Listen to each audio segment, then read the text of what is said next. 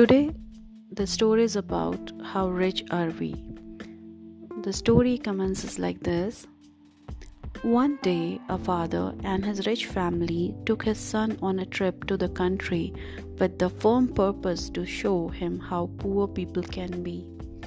They spent a day and a night on a farm of a very poor family. When they got back from their trip, the father asked his son, How was the trip? The son replied, Very good, Dad. Did you see how poor people can be? Then the father asked, and the son said, Yeah. And again the father asked, And what did you learn?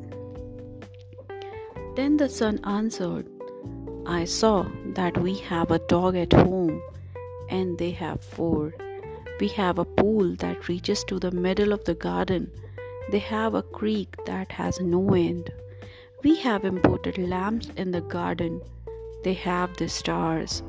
Our patio reaches to the front yard. They have a whole horizon. When the little boy was finished, his father was speechless. Then his son added, Thanks, Dad, for showing me how poor we are. So, isn't it true that it all depends on the way we look at things? If we have love, friends, family, health, good humor, and a positive attitude towards life, we have got everything. We can't buy any of these things. You may have all the marital possessions, but can you imagine provisions for the future, etc.?